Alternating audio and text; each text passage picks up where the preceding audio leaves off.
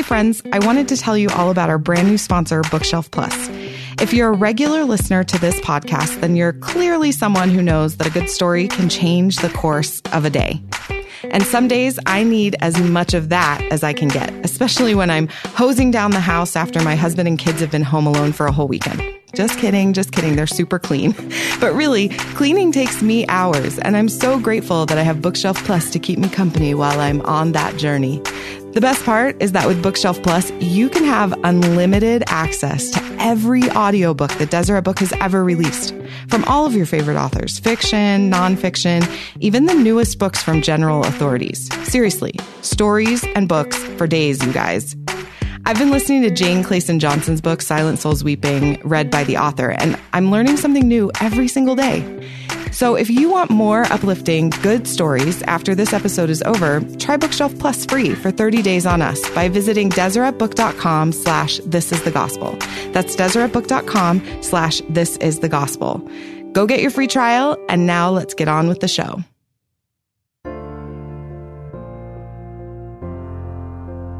Welcome to This is the Gospel, an LDS Living podcast where we feature real stories from real people who are practicing and living their faith every day. I'm your host, KaRyn Lay. I think sometimes when we talk about the restoration, we think of it as this one time event that already happened a long, long time ago. And while that makes for a nice and easy lesson in Sunday school, the truth is so much more exciting than that. The restoration is actually an ongoing, continuing, living process in these latter days. And the best part about that is that we get to watch truths as they're restored to this earth through modern day prophets and apostles. Isn't that crazy? It actually feels unreal even saying it out loud right now, but that's what makes General Conference such an important and beautiful part of our gospel tradition. It is the restoration unfolding before our very eyes and ears and hearts. And though millions of people watch this event, it somehow still feels extremely personal.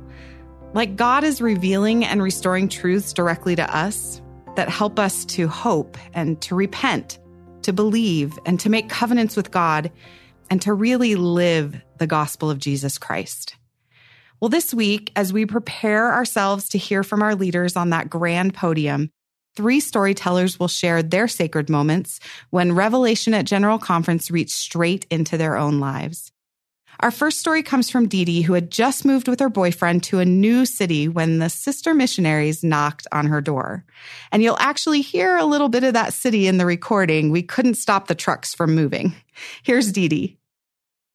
So I grew up in church. I just didn't grow up in the church. I grew up in a church that consisted of about 75% family members.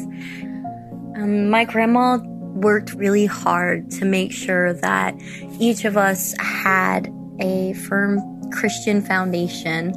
And when she passed away, I just found myself wanting to be back in church again.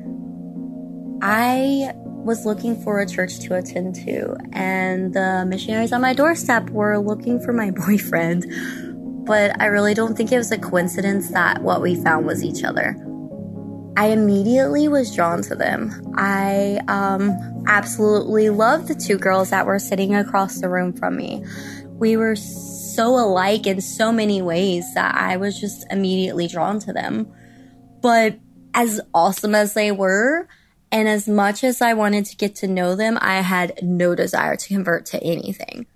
One of the first things that I said to them was, I'm Lutheran. I love being Lutheran, and I'm always going to be Lutheran no matter what. I'm pretty sure Heavenly Father is still laughing about that. It was the can we please practice on you line that really did me in. Um, honestly, though, being as how I had just moved to a new place, a new area, I was homesick and I didn't know anybody but my boyfriend, I probably would have let them practice science experiments on my head just to have some sort of semblance of friendship going on. And so I immediately started taking lessons. And I remember the restoration kind of went pretty well. I was okay with it, but I wasn't really, you know, that into it. And then we found, we started talking about the plan of salvation and I fell in love with it. And I was hooked from that moment on. I, however, was a terrible investigator. I started to go to church and I kept my commitments for the most part. And I even somewhat started to follow the word of wisdom on my own bit by bit. But at the same time, I was so stubborn. I questioned everything that they told me. And I refused to pray to find out if the church was true or not. So week by week, sister by sister, those poor sweet souls just kept trying and I just kept resisting.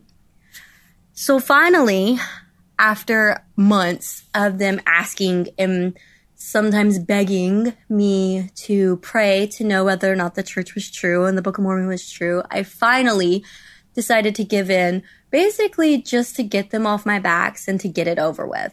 So I sat down and I said the prayer they'd been bugging me for so long to pray. And little did I know how clearly Heavenly Father was going to answer that prayer for me. I attended my very first conference session at the church for the 2015 October Women's Session, and I had no idea what to expect. I'd never been to anything like it. I'd never known anything like it. I had no idea what conference was or what was going to happen, but I was pretty sure I was going to be so bored. To be perfectly honest, the only reason that I even went was because they had brownie sundaes and I really just wanted to get out of the house. So I was sitting there and Elder Uchtdorf gave his talk, A Summer with Great Aunt Rose and I loved it. From that moment on, I loved conference. I wanted to hear as many conference talks as possible, and that's what we would do in our spare time. Is at night before bed, we would go to YouTube and look up conference talks and watch them before we fell asleep. So um, we were sitting on the couch one day, looking at YouTube, scrolling through um, different Elder Holland talks. As soon as I came across Like a Broken Vessel, I was immediately drawn to it and I just knew that that's the one I wanted to watch for whatever reason. Three minutes into that talk, my life completely changed. I was sitting there bawling my eyes out, and I mean like ugly crying my eyes out as I listened to this sweet man tell me everything I had been waiting to hear for so long that nobody else had ever said to me. In that moment, it was so clear that not only was the church true, but that it was everything I had been looking for my entire life. Like, I knew in that moment that there was no way that this man was speaking to me and it wasn't coming from a higher place and that it wasn't directed towards me. And I have no explanation as to why I had that reaction other than I asked a question, and Heavenly Father wanted my stubborn self to know that He answered it, and that in a way that I couldn't deny. And He did. He answered it so clearly and so fully and so perfectly for me that there's no way in a million years that I could ever deny the truth of this church.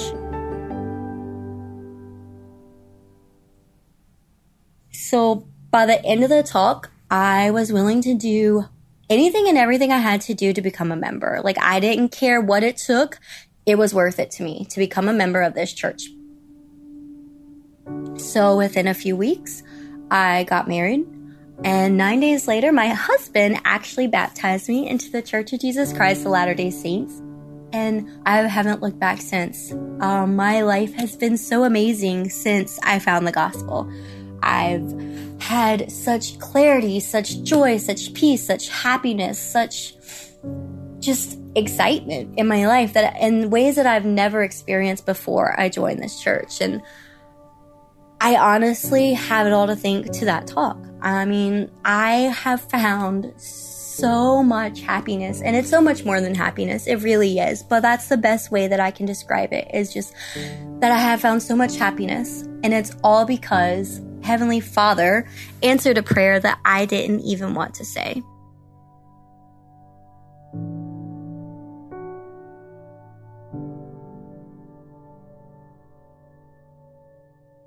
That was Dee Dee. so much happiness.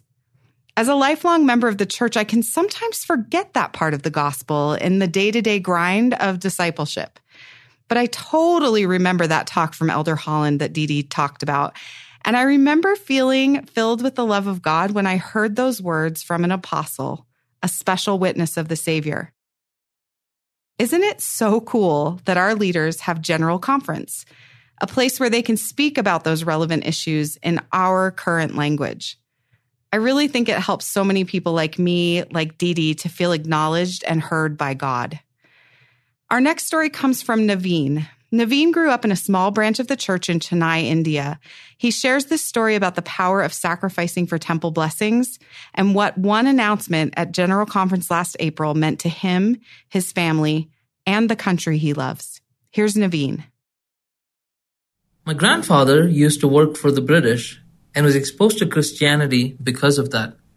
My father, who was the youngest in his family, would bike my grandfather to different churches on Sundays, thus being exposed to Christianity himself. One day, when my father was playing soccer, his friend who returned from the India Singapore mission invited my father to come to our church. My father and my grandfather went to church, which was held at the apartment of a couple missionary that were serving in Chennai at that time. Their living room was where sacrament meeting and Sunday school was held, and their bedrooms was where primary relief society and priesthood meetings were held. My father and my grandfather later started taking missionary discussions, and they joined the church on April 6, 1989. Some of the pioneer members of the church in India. There were barely 20 members at that time, and on top of it, there was a lot of opposition for my father from his family members as they were all practicing Hindus. A few years later, in 1994, my parents got married. My mom, who was a Hindu, started coming to church with my dad. Both my parents were very active in the church, but my mom did not want to get baptized until I turned 8 years old. So in 2003, my mom and I were baptized together, and then my little sister was baptized in 2008. At this point, we had more members in the church, so we had rented buildings for church. We did not meet at somebody's apartment. Growing up in the church, we were always taught about the temples. We were also taught at a very young age that we need to set goals to get married in the temple, to go to the temple to be sealed as a family in order to live in the presence of God. Now, thinking about that, I remember as a family, we talked about it Although my parents were married, they were never sealed in the temple. Neither were me or my sister sealed to them. Something felt incomplete. Although we were members of the church, it was incomplete because we were not sealed as a family. Going to the temple meant either we had to go to Hong Kong or Manila, Philippines, two places that is no way near to where we live in Chennai, India. We had to start saving up financially, which was the biggest obstacle. My family worked really, really hard to save up. We sacrificed a lot. My dad took a second job for a season save up for a temple trip. Finally, in May 2012, a few families, including mine, we all flew to the Hong Kong China temple. Finally, the long wait of going to the temple was going to become a reality. My family has never been on a flight before, so I'm grateful we flew as a group where some people knew what they were doing in the airport. When we reached Hong Kong, it was so weird. I remember it was just so different. We didn't speak the language. We had some instructions on what bus to take and where to get down. We boarded the bus outside the airport. I remember being in the bus for a really long time. And finally, it was our turn to get down out of the bus. We got down from the bus, started unloading all our baggage, and I turned, and there it was the house of the Lord, the Hong Kong China Temple. It just felt so different. All of a sudden, I felt calm, assured, loved, and in peace. My first day in the temple, my parents went to be endowed, while me and my sister and some other children that came with us went to go do some baptisms for the dead. I remember doing at least a hundred names a day. I told the temple workers that I was, that I was all theirs. My only purpose of visiting Hong Kong was this temple. We did a lot of baptisms for the dead. Finally, on the 22nd of May 2012, we were scheduled to be sealed as a family in the house of the Lord. We all knelt across from the altar, took each other in our hands, and we were sealed as a family, never to be parted for time and all eternity. It was an experience that words cannot describe. A few days later, we returned from Hong Kong back to Chennai, and I was very surprised to see every member in our branch were just so happy for us, happy for all of us that went to the temple. They all felt very motivated and they wanted to work hard towards their own goal of going to the temple. I remembered the words of many of our branch presidents over the time, telling us how if we were faithful in keeping our commandments, that someday God will bless us with our own temple. In the year 2013, I had the opportunity to come to college at BYU, Idaho. I remember walking out of the Salt Lake City airport. I saw at least four temples that I counted. I was shocked. I told myself, You've got to be kidding me. Why are there so many temples here and not even one in India? After a semester at BYU Idaho, I went to serve a full time mission. I served as a missionary in the India New Delhi mission from February 2014 through 2016. India New Delhi mission is probably one of the biggest missions geographically. We covered five countries the entire northern India, Nepal, Bangladesh, Pakistan, and Bhutan. I taught a lot of great people, met some fantastic members. Many of them, like my family, were all working hard to make it to the temple someday. After serving a faithful mission, I returned back to BYU Idaho and later met and married my wife Sarai. My goal of getting married in the temple became true.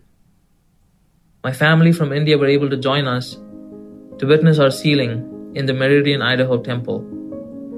The second time they entered the temple was for my sealing in December 2017. During their stay here, they were able to visit a few temples, including the Salt Lake City temple. My family were so delighted to be in Temple Square and to look at the grandeur of the Salt Lake City temple Every time I see a temple or attend a session in a temple, I always think of my family and friends and members in India. I always ask them if there are any names I can add in the temple prayer roll, any baptisms for the dead I could do for them. It was the 2018 April General Conference. During the closing remarks on this Sunday afternoon session, President Russell M. Nelson announced that there will be a new temple built in Bangalore, India. When I heard this announcement, I started jumping and clapping, and tears just started rolling down my eyes. The wait of many, many members of the church in India and all its neighboring countries has finally come to an end. Their prayers were finally answered. I immediately felt a sense of gratitude and joy, knowing that finally members of the church in India will have access to the house of the Lord more frequently than just once in their lifetime, or sometimes not even that. My phone started flooding with messages from friends and people that knew that I was from India. Everyone was just so happy for me, happy for the people of India. You know, friends from India started posting on social media and how exciting this announcement is. I called my parents in India and woke them up. It was about 2:30 in the morning. They were half asleep. I shared this exciting news with them. My family were so excited, and both my mom and dad felt very grateful that they will finally have a temple in India, which will bless a lot of lives. Because India is a country with more than 1.3 billion people, and having the house of the Lord in the country will help lots of people learn about our faith. Missionary work will explode Later that month, when President Nelson went on a world tour, during his time in India, he met with the people and talked about how the night before the conference he received a strong impression that a temple should be built in Bangalore, India, and how he simply just acted on that impression. That was a testimony builder to me that President Nelson is truly a prophet of God, and he did what God asked him to do. I'm a student at BYU Idaho, and I'm often asked if there are any temple in India. My go-to answer is yes. There are thousands of temples in India. In fact, there are temples on every corner of the street, but they're all Hindu temples. But after this historic announcement, I'm grateful that I can finally say, yes, they just announced a temple in India. There will be one soon. What a great sign of love it is from God to have President Nelson announce a temple in India.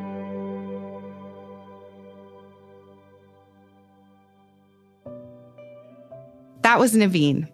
I don't know about anybody else, but I always feel that sort of heart pounding, crazy wave of excitement and joy when that list of temple announcements is read by the prophet at conference.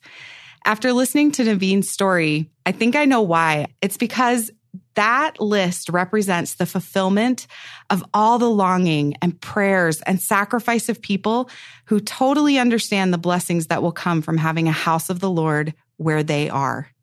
Such a powerful reminder to me to be grateful for the gift of a temple nearby. Our last storyteller is Cynthia, who courageously shares her story of a time when an apostle's words were the only thing that could reach her in the dark hole that her life had become. Here's Cynthia.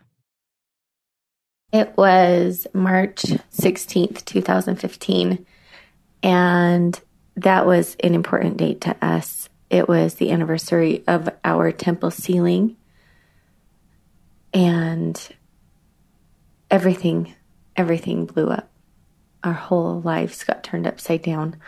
Um, my life actually blew up about nine months before that, and everything finally came down on March 16th. And it was all my fault. It was all because of choices that I made. So, the long and the short of it is that I had an affair. It lasted about nine months. Um, my husband immediately said he wanted to work it out. He wanted to fix whatever was wrong, and he loved me and only me, and that he wanted this to work. So we went to the bishop that evening, and I told him everything, and it was it was really hard. But at the end, he asked me for my testimony. And I had to be honest and say, I didn't know if I had one. I was raised um, in a little town, and I still lived in that little town, but I was raised in a home that was not gospel centered. My mom was not a member, my dad was a member, but he hadn't been active for any portion of my life.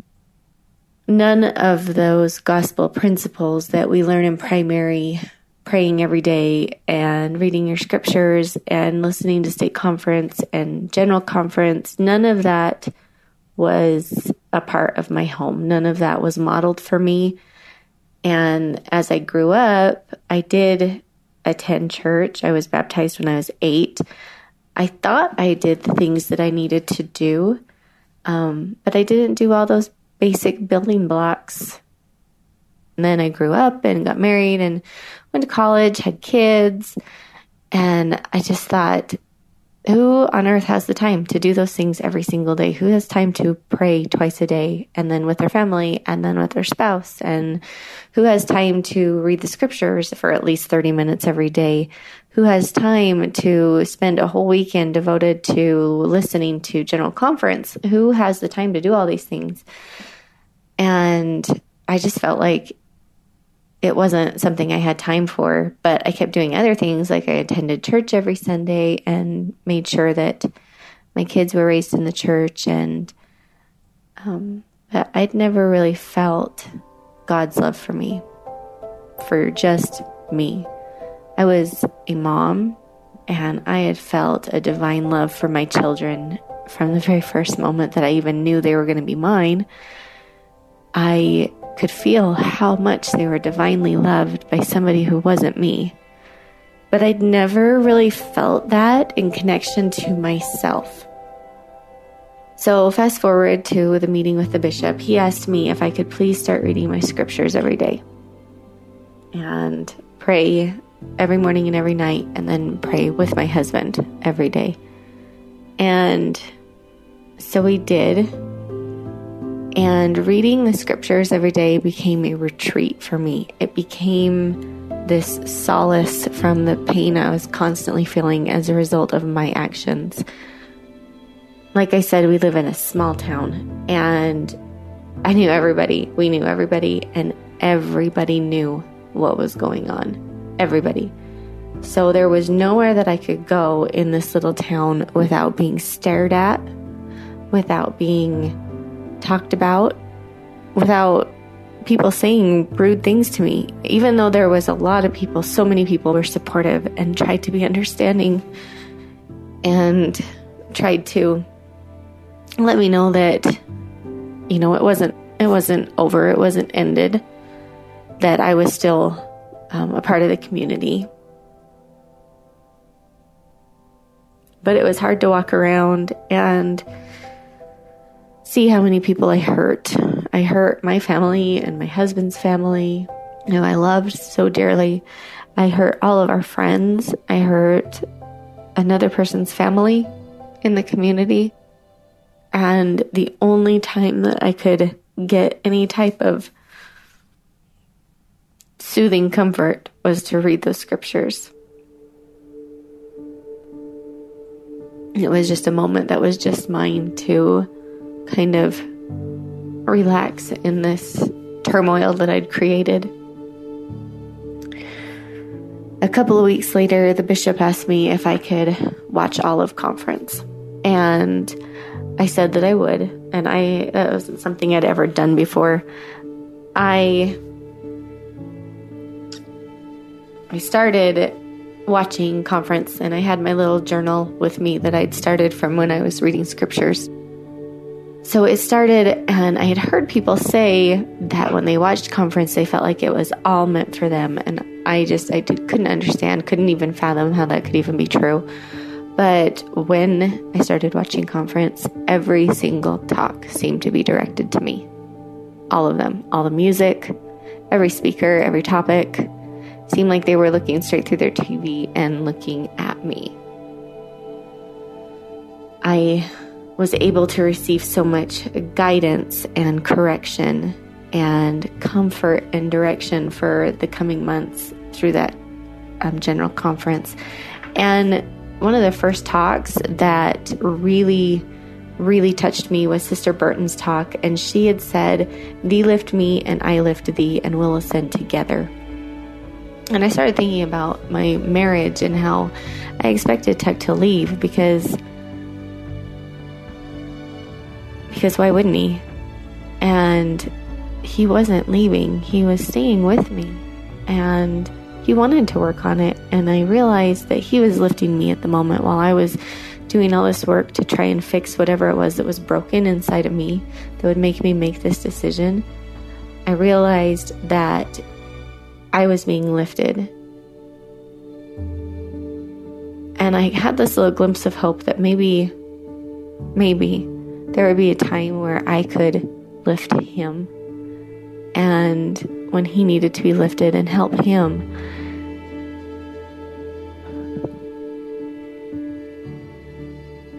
And I had this little glimpse of this life that we were going to be able to build together, um, constantly lifting each other and trying to just basically walk each other home to our Heavenly Father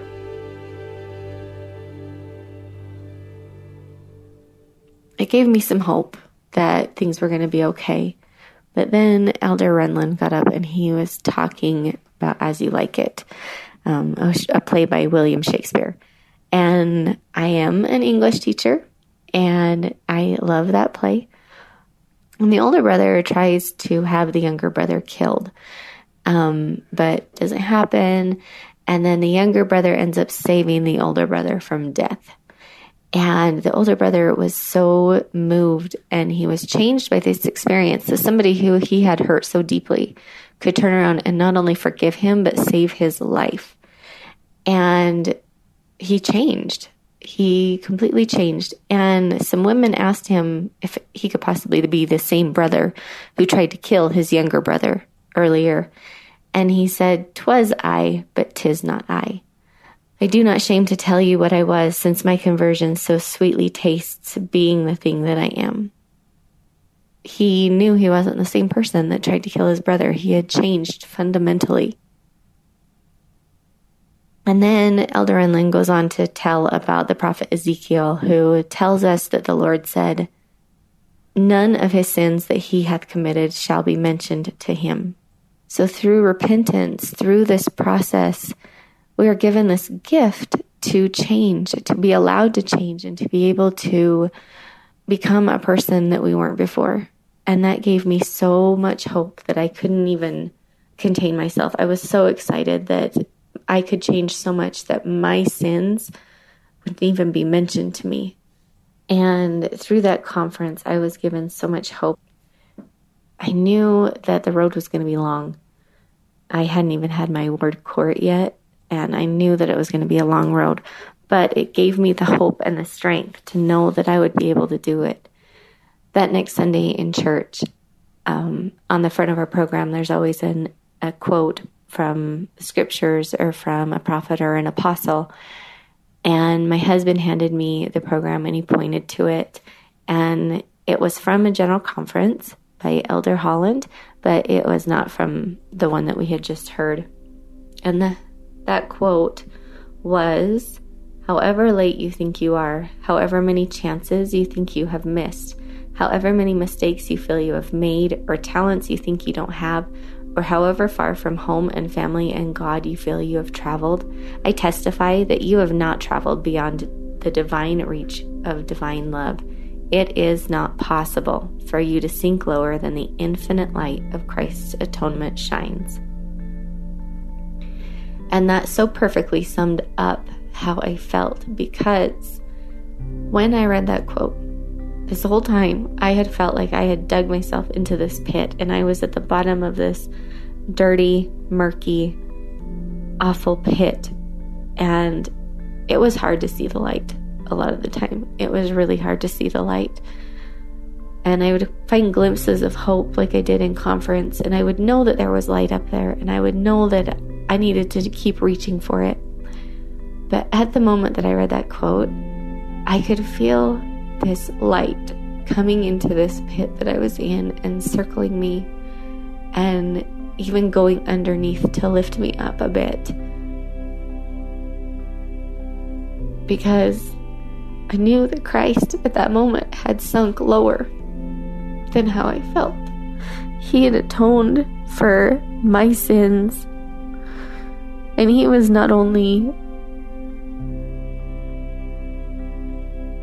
there, but he loved me. And that was the first time that I'd really felt and knew that that I was loved by my heavenly Father and by Jesus. And I knew that he had sunk lower so that he would be there to help me and to help me to return to him it's been four years exactly today, and our lives have changed amazingly since then. We can see the Lord's blessed us every step of the way. And it was a long road. It was a long, hard road. But that was the first time when I truly felt Christ's love for me and that I was worthy of his love, no matter what I had done.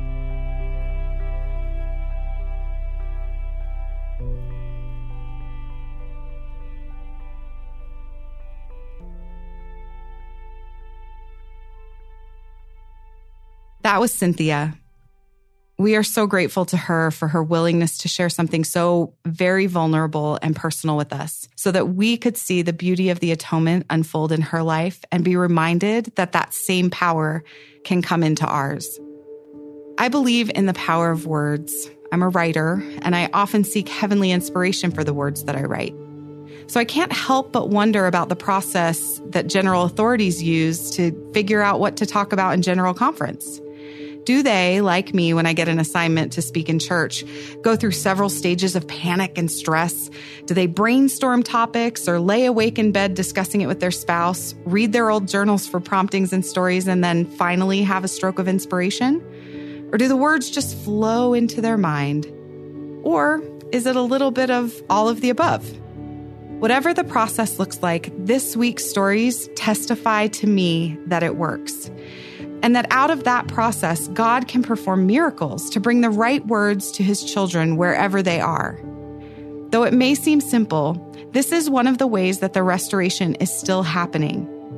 He can inspire Elder Renlund to quote the specific words from As You Like It that would speak most directly to the heart of Cynthia, the English teacher struggling to be reborn in a new life and to believe that God loves her. How many more thousands of similar stories are there of people listening to General Conference who heard the exact words they needed to hear? What an incredible blessing it is to live in this time where we have prophets.